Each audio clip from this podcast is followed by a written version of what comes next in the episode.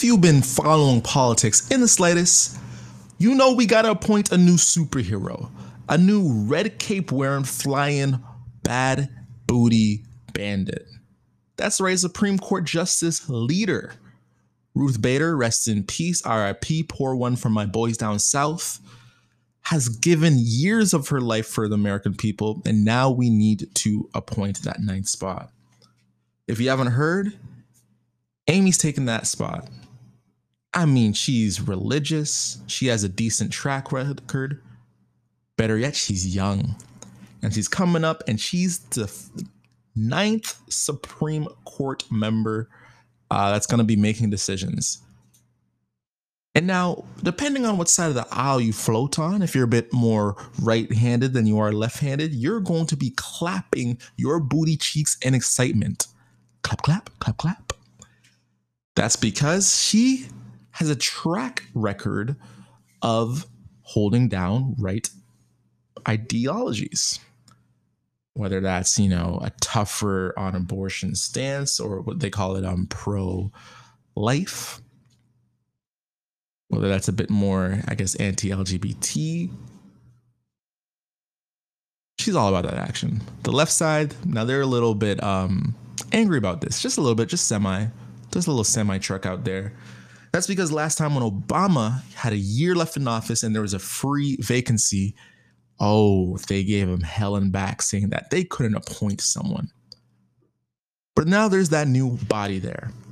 And I think what makes this appointment of Amy, you know, being this new Supreme Court justice, you know, they're saying that she could, you know, be more pro segregation and, you know, disallow Brown versus Board, or they could, you know, she's gonna be instrumental on voting against, you know, the Obamacare or what is it, ACA.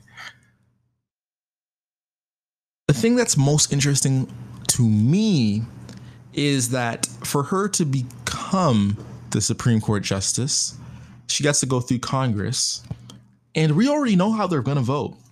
The people on the right side of Congress are going to vote pro her, and the people on the left side of Congress are going to vote nay.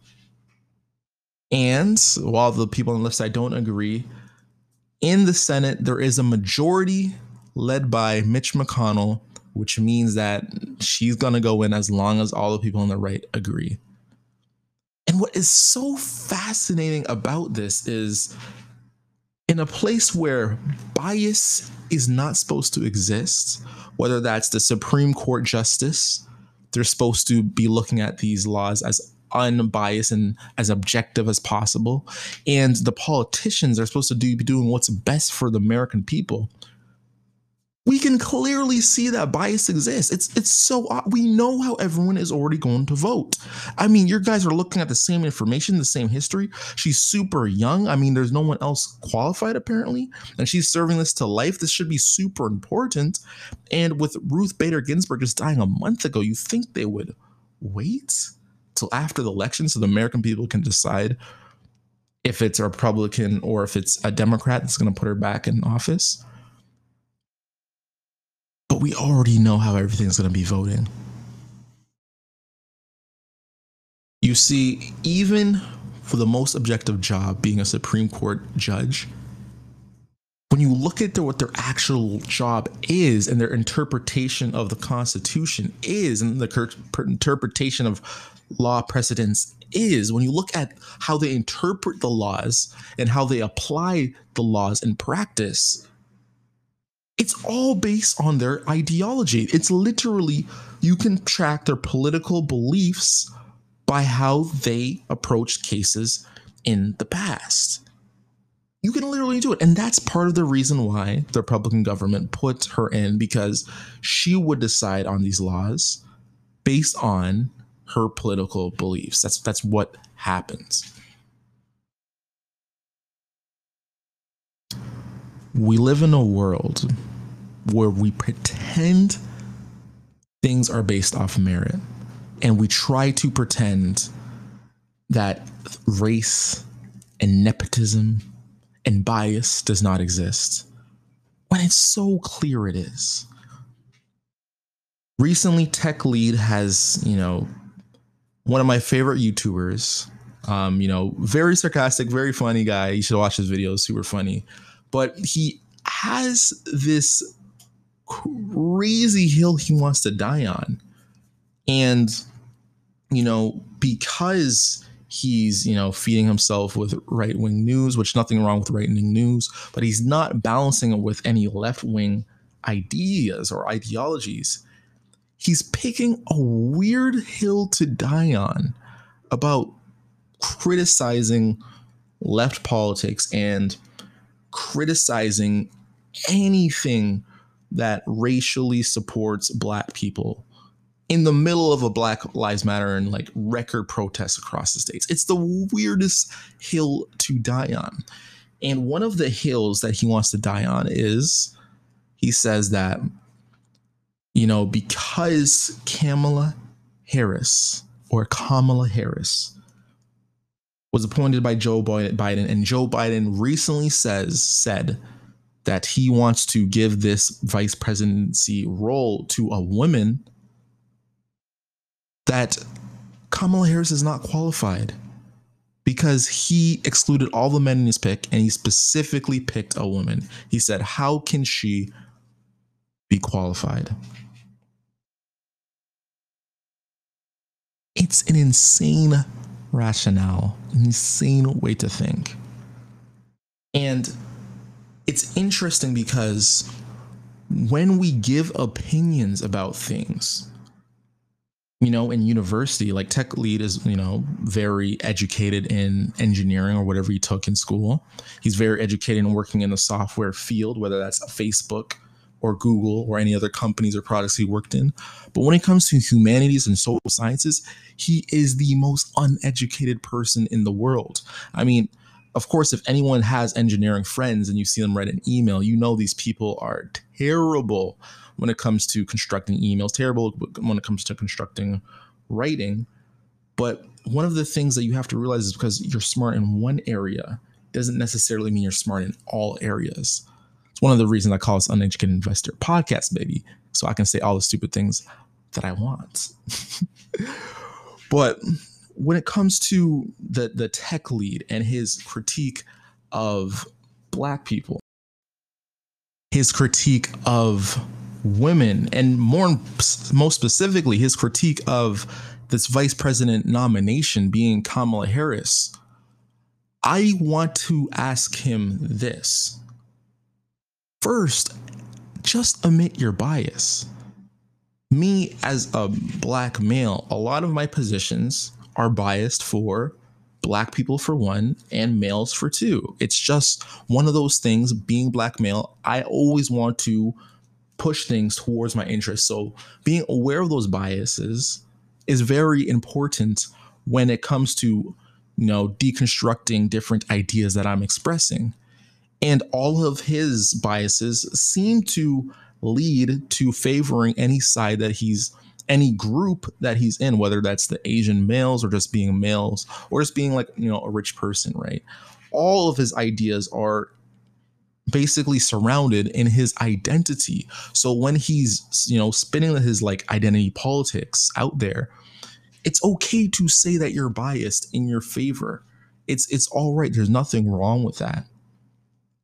And number two is if we are applying this way of merit to the vice presidency, then why aren't we thinking about this in all other places? For example, why aren't most senators in the states from California? I mean, 30 million people, that's 10% of the population.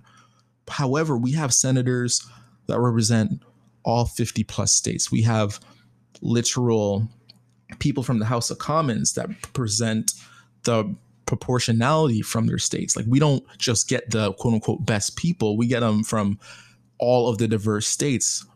Why is that?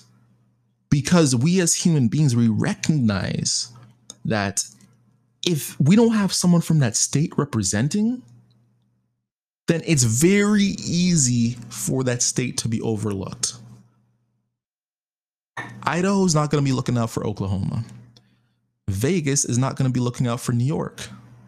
So why don't we bring in people that will represent them.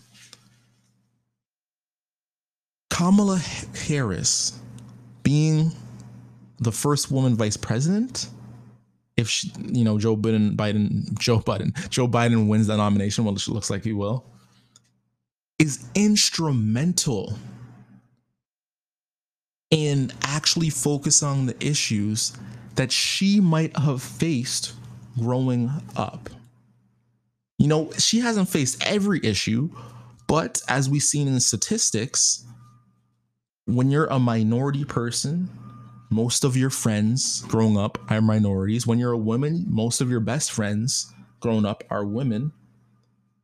And when you're a white man, specifically white man, or even a white person, growing up, a big portion or majority of your friends are white men.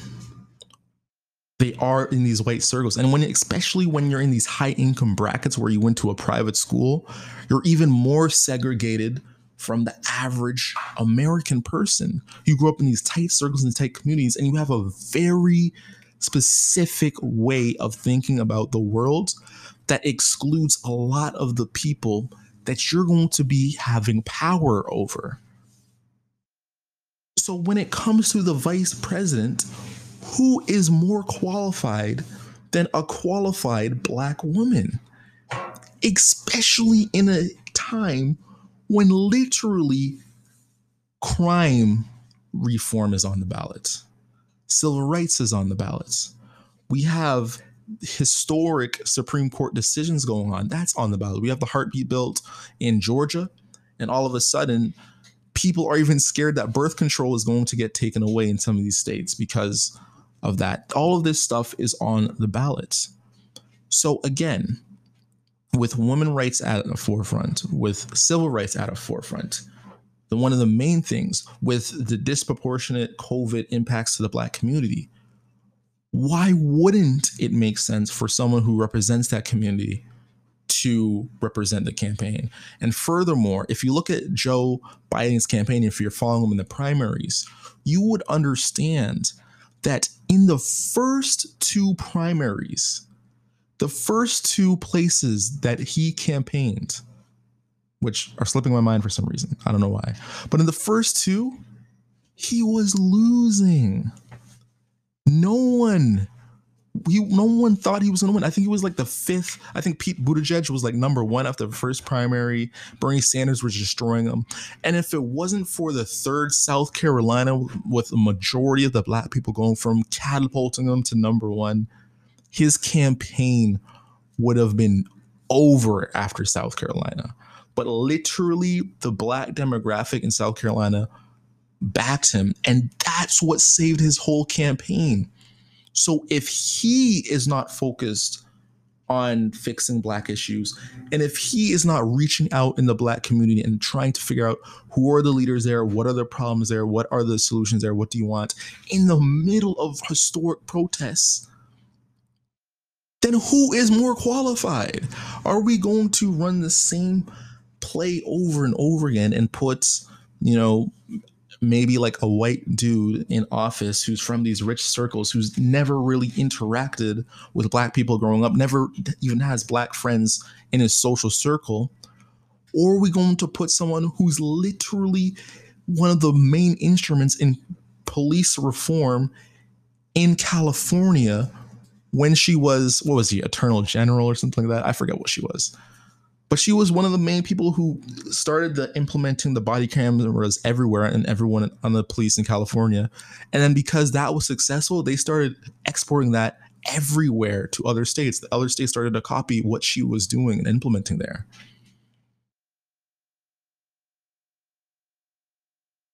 Online, when it comes to the legacies we leave, we often pick the hills we die on. And my advice would be to tech lead is this is just a terrible hill to die on. It doesn't make any sense. And what's worst about it is the things that he's saying, especially on his second channel, they're all just wrong. You can look at the academic research. You can watch left personalities. If you watch people like Vaush or even someone who's more centrist like Destiny, you can hear these perspectives shoot down all these ideas he has. This concept of the best person for the job doesn't even make sense. There is no resume that you can build that makes you the most qualified to be vice president.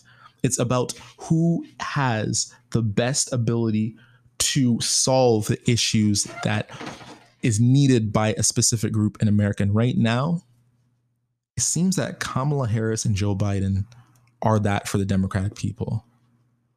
And as always, the best, most brightest investors are the uneducated ones. Why is that? That's because the uneducated investor, they never stop learning. It's politics season, baby. It is important to understand what's going on in each side, whether that's Trump, you know, Trump's out here talking to Ice Cube, out here talking to um who else is there?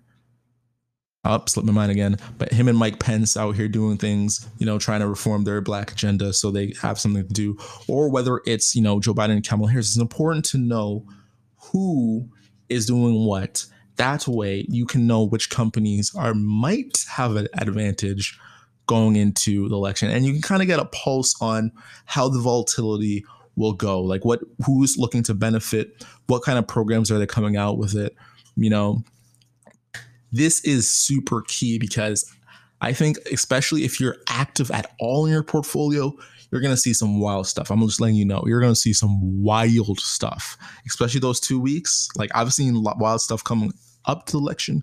I think after is going to be crazy. And I think just really having a pulse of going on going into it will help you be able to stomach the actual craziness that might enter in your stock portfolio as soon as November 3rd hits. Because literally, like the president could not be decided until like November 20th. I would not put it past this political season. But anyway, this has been your boy Fly Stewie, and we, Flight Crew, have to take off.